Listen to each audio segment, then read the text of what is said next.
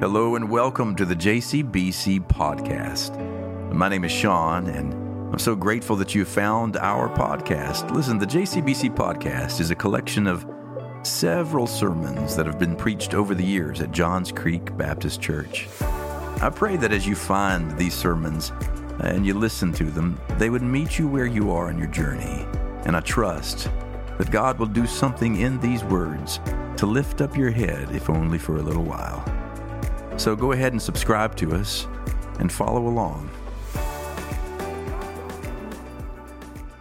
One of the greatest castles in all of Ireland came to an unexpected and unusual end. The owner and the family that had lived in uh, the castle Castlereagh had long abandoned the house, and over the years it had fallen into disrepair, neglect. So, as it would turn out, the peasants in the region would gradually come to, to pillage from the castle. They would take the stones to their own houses and use them and repurpose them until one day, when Lord Londonderry, the only living heir to the family estate, came back to see the castle that had been left him. He had seen that it had fallen into disrepair and neglect. And so he, he hired an agent to do something for him, to restore the castle. And he, he said, I want you to build a wall. I, I want you to build a wall around the entire castle. I want you to make it six feet high and coped with stone, hoping to protect the castle. And then he went on his way. He had a trip to make into France, and he was gone many months. When he returned to check on his property, he came and to his delight, he saw the most amazing wall. It was beautiful, six feet high and coped with stone, and no castle. He was completely caught off guard. He called the agent who had built the wall for him and he said, I see that you've built the wall and it's spectacular. But the castle has disappeared into thin air. Where is the castle? And the agent said, Well, my lord, why would I go all over the island digging up rocks when the finest stones on the island were in the castle? You can build a wall and lose the castle. You and I live in a wall weary world a wall weary world. And I'm not talking just about physical walls made of stone as we think about the Berlin Wall or the Great Wall of China or the controversial wall on our southern border. I'm talking about the wall of the heart, the wall that we erect in our minds. We live in a wall weary world where we are partitioned off against one another. We are divided racially, culturally, politically, theologically, ideologically. There is this chasm creating experience called the human journey, and you and I are seeing the fruits of it. This is a wall weary world, and never before can I remember a time that has been as divided as now. And the church is intended to show the world something better. So when the Apostle Paul is writing his letter to the Ephesians, he, he says to them, Look, I, I realize the division that is among you. See, at the time, he recognized that the Jews and the Gentiles had this great divide. And the only way that you and I can appreciate the level of animosity and hatred they had for one another is to say to you listen, go find the nastiest Facebook post that you can see where one side is lobbing rocks across the field to the other side, and think of the venom, think of the animosity and hatred that even in our own country, one way of thinking embodies toward another way of thinking. And you can call it red and blue, you could call it liberal conservative, you can call it black white, you can call it whatever, but in this binary choose your side existence that we call America right now, there is a wall between us. And the ancient Ephesians recognized that reality because between the Jews and the Gentiles, there was this great division. And Paul, the great apostle, said to them, You have the opportunity to show the world something better. And this is how he put it For he, that's Jesus, Jesus is our peace. In his flesh, he has made both groups into one and has broken down the dividing wall. That is the hostility between us. Beloved sisters and brothers, in Christ, in his own flesh, the crucifixion and the resurrection of Christ is intended to dismantle every erected wall between us. We, we erect walls between us and God, and we keep God at a distance. We erect walls between us and us, one another, and, and we even we build walls of partition even inside the self where we partition off parts of our lives so that we don't think about them, don't have to recognize them, own up to them, take responsibility for them. And Paul says there is in Christ the capacity to erase every perceived wall of division. So we're in this series called Resurrection, and today is the last part in our series called Resurrection.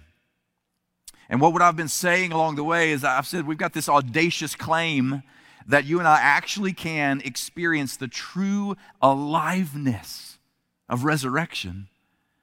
But the truth is, many of us will never experience the fullness of life that Jesus intended when he said, Look, I've come that they might have life and they might have it more abundantly or to the fullest. Some of us will never experience that because of the reality that we live in a wall wearied world and we keep constructing walls, and the problem is it's like the wall and the castle. We build walls to secure ourselves in the midst of a fearful time.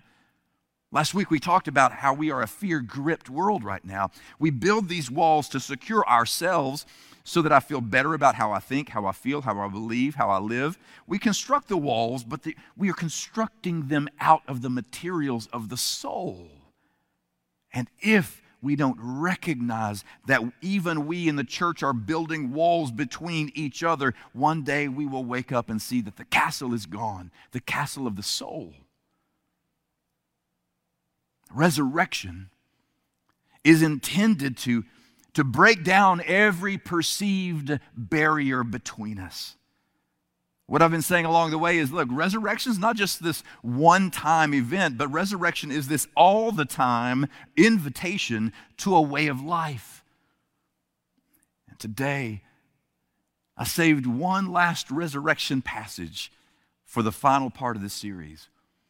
It's a strange passage. I kept it to last because maybe, maybe this is the most important one. There's this obscure passage in Matthew's gospel. We're about to read it in a minute, but in Matthew chapter 27, there's this, this passage where at the resurrection, Jesus is raised from the, the, the dead, and the text says that, that he, as he is raised, other bodies who were in tombs around the city were raised to life as well. Did you know that? You, have you seen this, this strange passage where dead people on the weekend of resurrection, other dead people were raised and walked out of their tombs and into the holy city. I began to look more deeply into it and began to read the, the context around that passage, and I began to see a theme that has something to do with walls. We pick up the passage in verse 50 of chapter 27. Then Jesus cried again with a loud voice, and he breathed his last. At that moment, the curtain of the temple, pay attention to the, to the action in this passage. The curtain of the temple was torn in two from top to bottom. The earth shook and the rocks were split. The tombs also were opened, and many bodies of the saints who had fallen asleep were raised. after his resurrection, they came out of the tombs and entered the holy city and appeared to many. Now, when the centurion and those with him who were keeping watch over Jesus saw the earthquake and, and what, what took place, they were terrified and said, Truly, this man was God's son.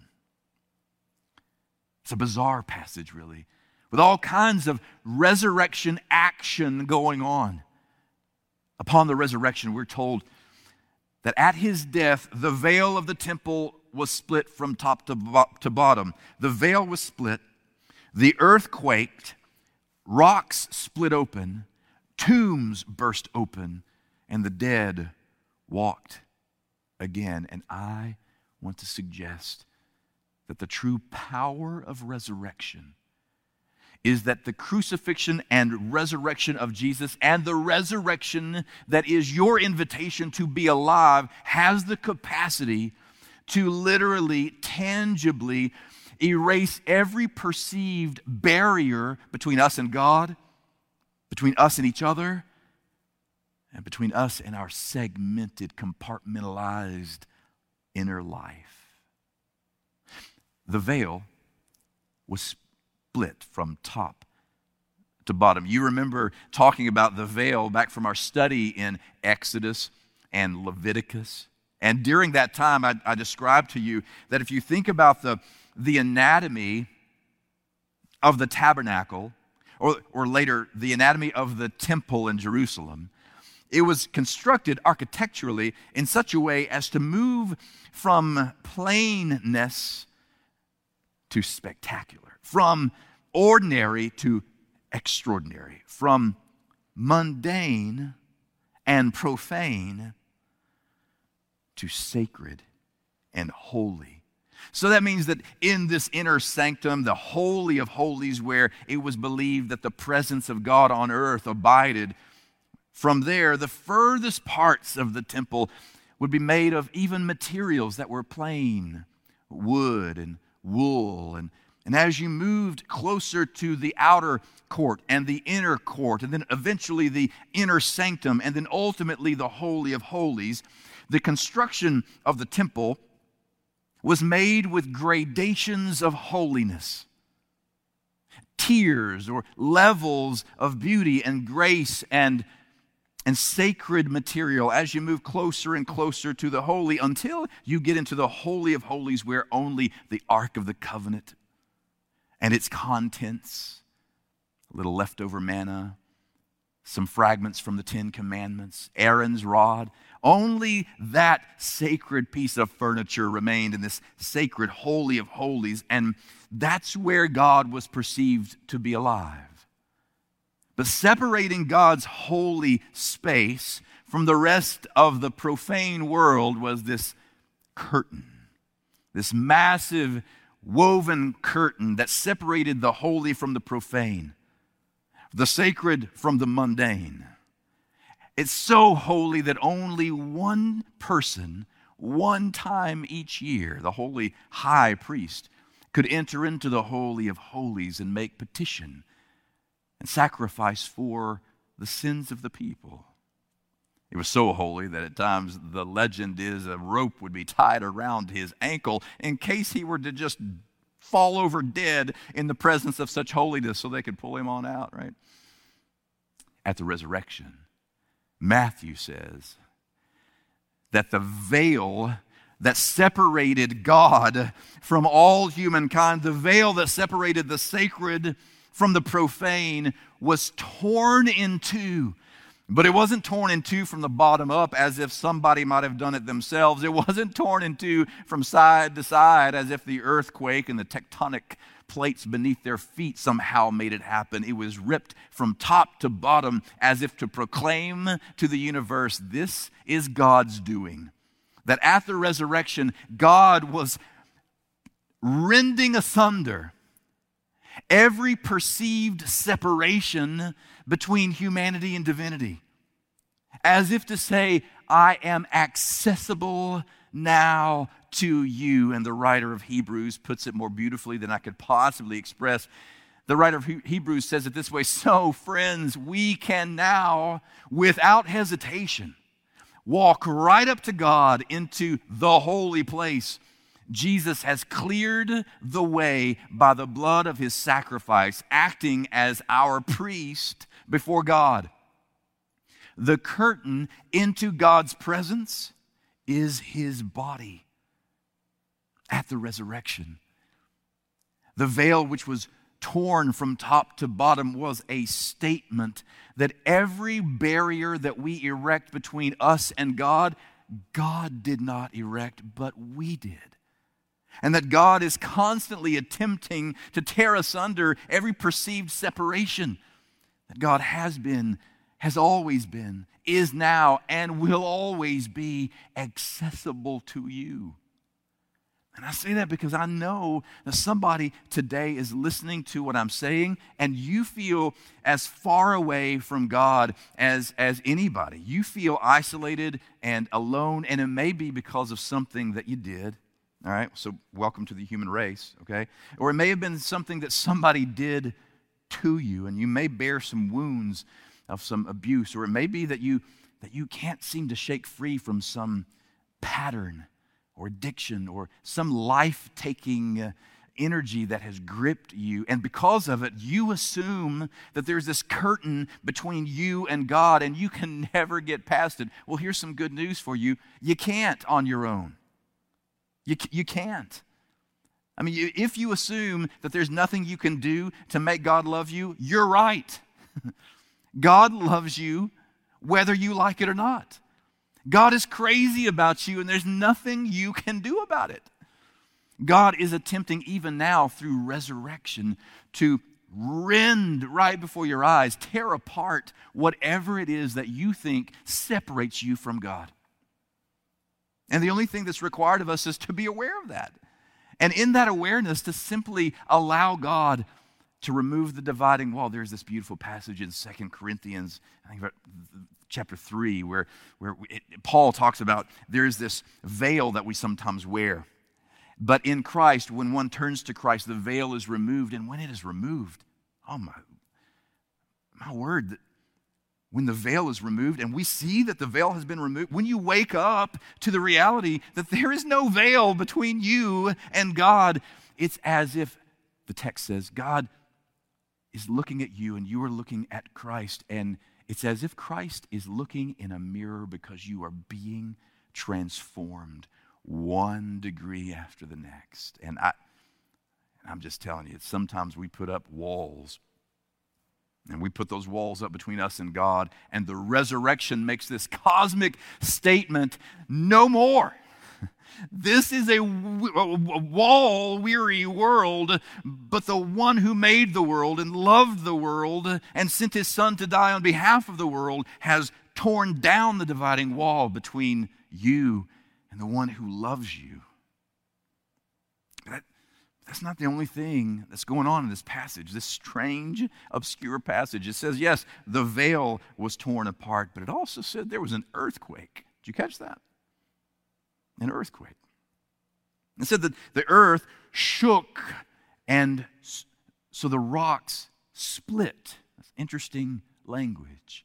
The rocks split. Upon the crucifixion weekend, resurrection weekend, rocks split open. And I, for a long time, I have not known how to really hear or read that text. I'm like, why? What's the big deal? It may have happened, but why would Matthew record it and make sure that we knew that rocks burst open. Well, I thought about it this past couple of weeks because, um, see, at our house these days, we've got a project going on, and part of that project includes building a, a retaining wall. We're kind of cutting into a little hill in the back, and we're trying to put a little retaining wall back there. And we've got this crew, this amazing crew of workers who work and do amazing things with their hands. They can construct and they can deconstruct and put things back together, and we're watching in amazement. And what I noticed a couple weeks ago is that when they work with cement, concrete, or mortar, they pour this material onto the slab and they've got concrete mix and sand and water and They've got these shovels and they begin to turn it over and to mix it so that it's all in this great mixture. But if they stop mixing it, if they slow down before they put it in place, the longer they go without stirring it, the harder it becomes. It can concretize right before their eyes. And I saw that and I, I thought, that's it. Because in this wall weary world, here's something that I know from experience. I know this to be true. If you don't spend some time with somebody who's not like you, your heart will never be stirred and will become hard and impenetrable to understand where they're coming from, and that's where walls begin to erect, right? In Ezekiel, we, we hear in Ezekiel that God says it's possible for you to have a heart that becomes stone. This is how he puts it. He says, I will give you a new heart and put a new spirit in you. I will remove from you your heart of stone and give you a heart of flesh if you and I abide safely and securely behind all these symbolic walls that we put up around ourselves, so that only those who are like me are inside the wall, and only those who think like me, or talk like me, or dress like me, or listen to the same music as me, or vote like me, or pray like me, if I only allow those inside my wall to look like me, my heart will never be stirred to consider the reality that there are nearly 8 billion people on this planet. That means there are nearly 8 billion ways God is attempting to be seen and known and loved, even as we speak. And if I want to be content with only knowing God in the way that I have encountered God, well, that's fine, but my heart will be stone. He says, I see your heart of stone, but I will give you a new heart. I will give you a new heart. And the reason so many of us are throwing stones at each other in this world in which we live right now is because we refuse to let God do a sacred heart transplant. But the problem is, our hearts, and I'm talking about me too, all of us, our hearts can become so concretized for so long that it requires being transformed. So the other day, I, I come home late at night, and, it, and it's, it's already after the crew has, has been relieved and they've gone home. And what I noticed when I walked around the back to look and see how the project's going is that there was this sidewalk that they had poured that I didn't ask for, right? This big sidewalk. It was a beautiful job, but we didn't need a sidewalk. And it was already concretized, set up, it was put in place, and it was not supposed to be there. So I had a conversation with him. I said, Look, I don't know, maybe there's miscommunication, maybe I wasn't clear, but I really, I really don't need this here. This is actually going to be in the way. The next day, like about seven or eight of them with sledgehammers in the span of about seven minutes. Went to town on that sidewalk and crushed it. I mean, they went nonstop, busting that concrete up into gravel that was then scooped up and mixed into the concrete that was supposed to be placed in the right spot. And I said, That's it. For some of us, it requires that if our hearts have become stone, and, and most of the time we say to ourselves, I just don't understand why they think that way. How could anybody live like that? I don't understand those people at all, and those people, and that group, and that person.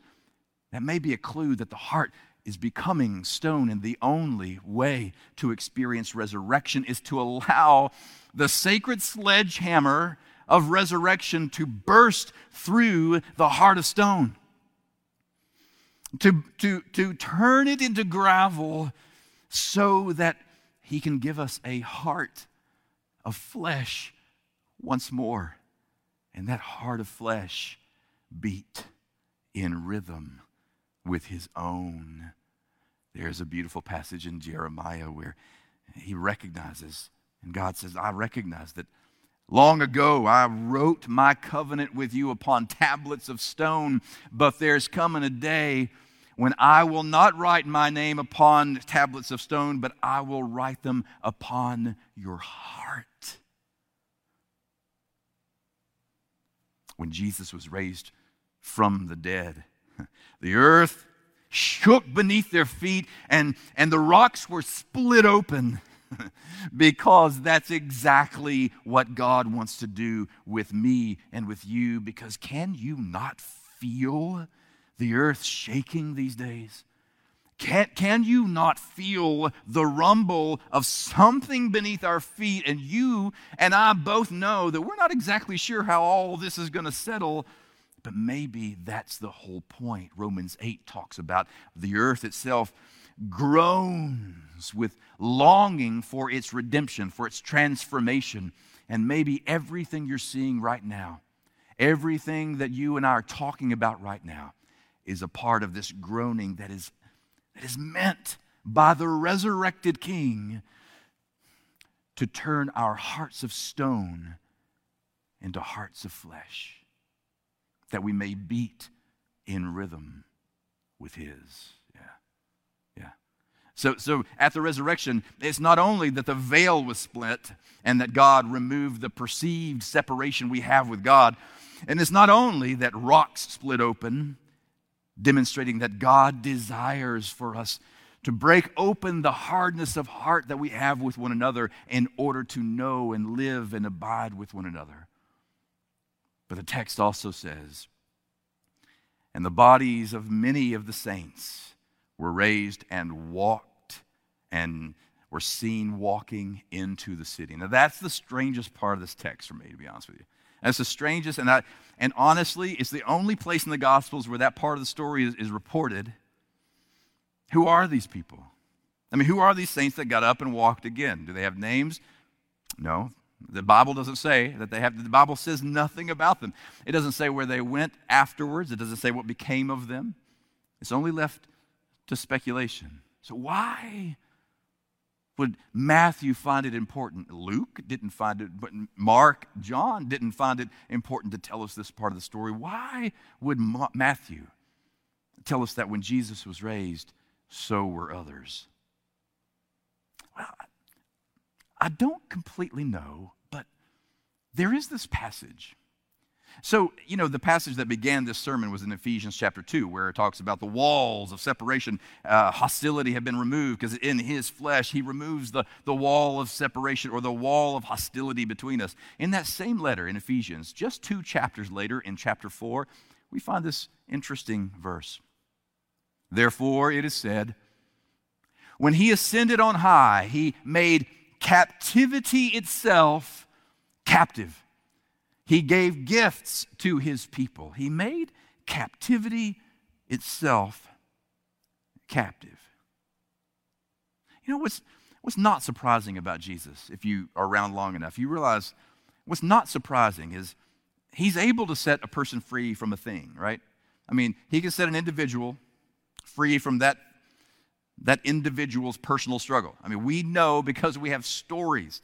You are a living story about how he has the capacity to set you free from a thing. I am a story about how he can set a person free from a certain thing.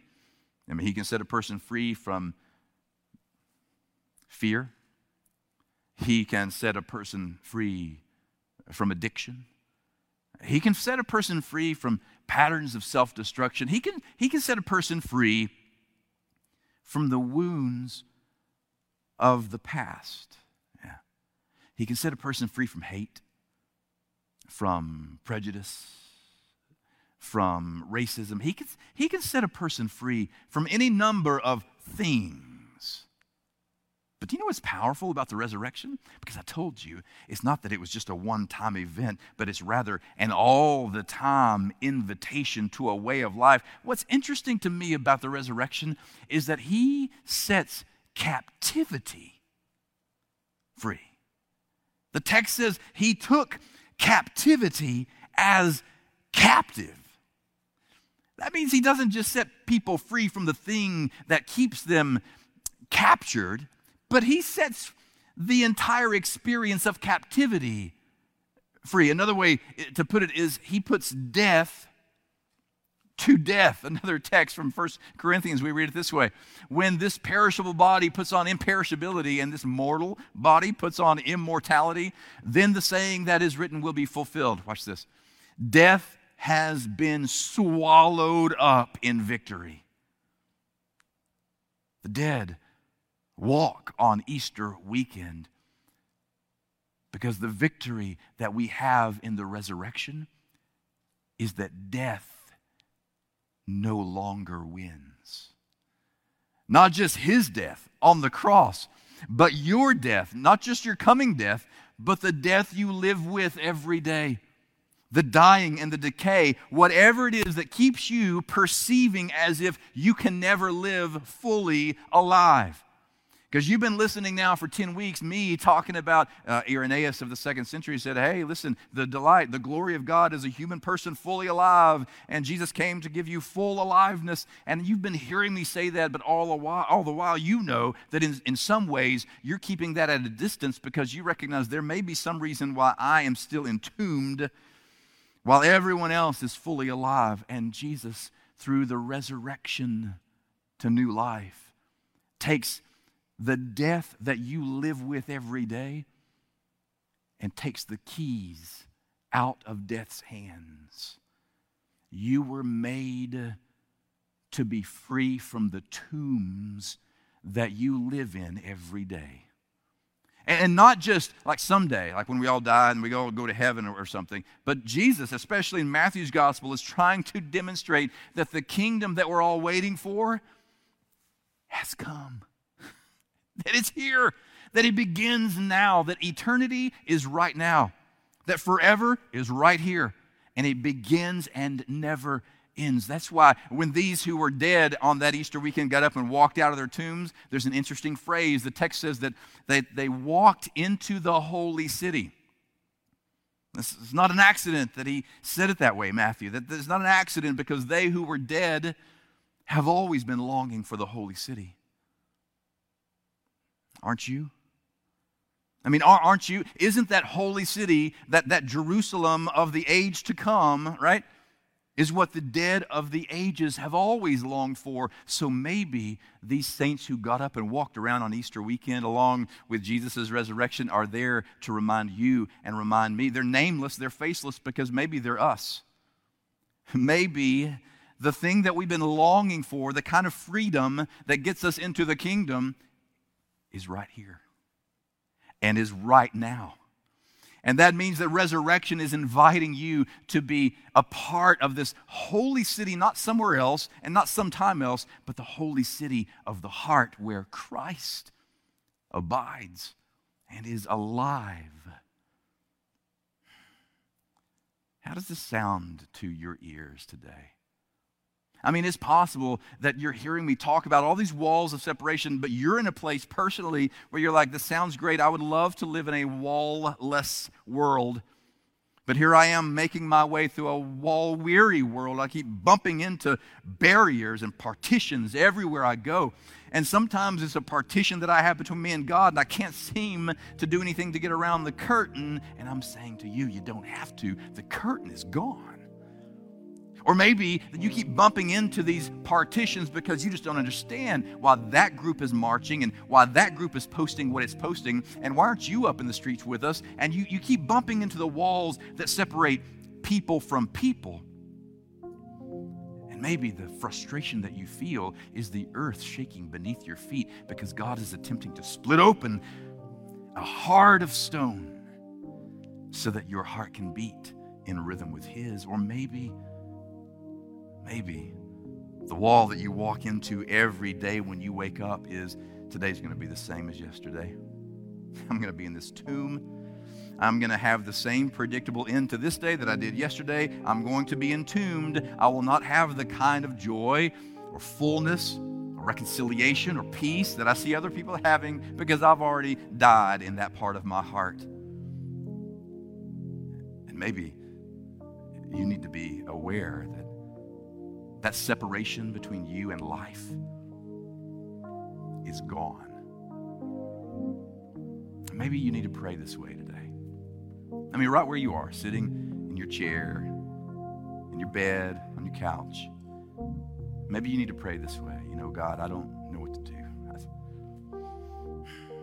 I, just know how I feel.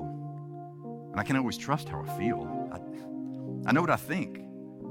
But usually, if I let my thinking lead me, it leads me back into another wall. I don't. So I'm asking you to hear me say, I, I don't know what to do without you. And I, I don't know what next step to take other than to lay down my hands and relinquish my own attempt to control, control or, or construct my life with walls and separation. And, but I need you. I confess to you that I need you to, to come with a kind of sacred sledgehammer and, and break up the part of my heart that has resisted you. And if you do that, I, I'll receive you. I mean, I'll let you in. I'll give you a shot. Forgive me of all the ways that I have built a barrier between me and you. And help me live free, resurrected, alive. I pray in the name of Jesus, who tore down every barrier. Amen.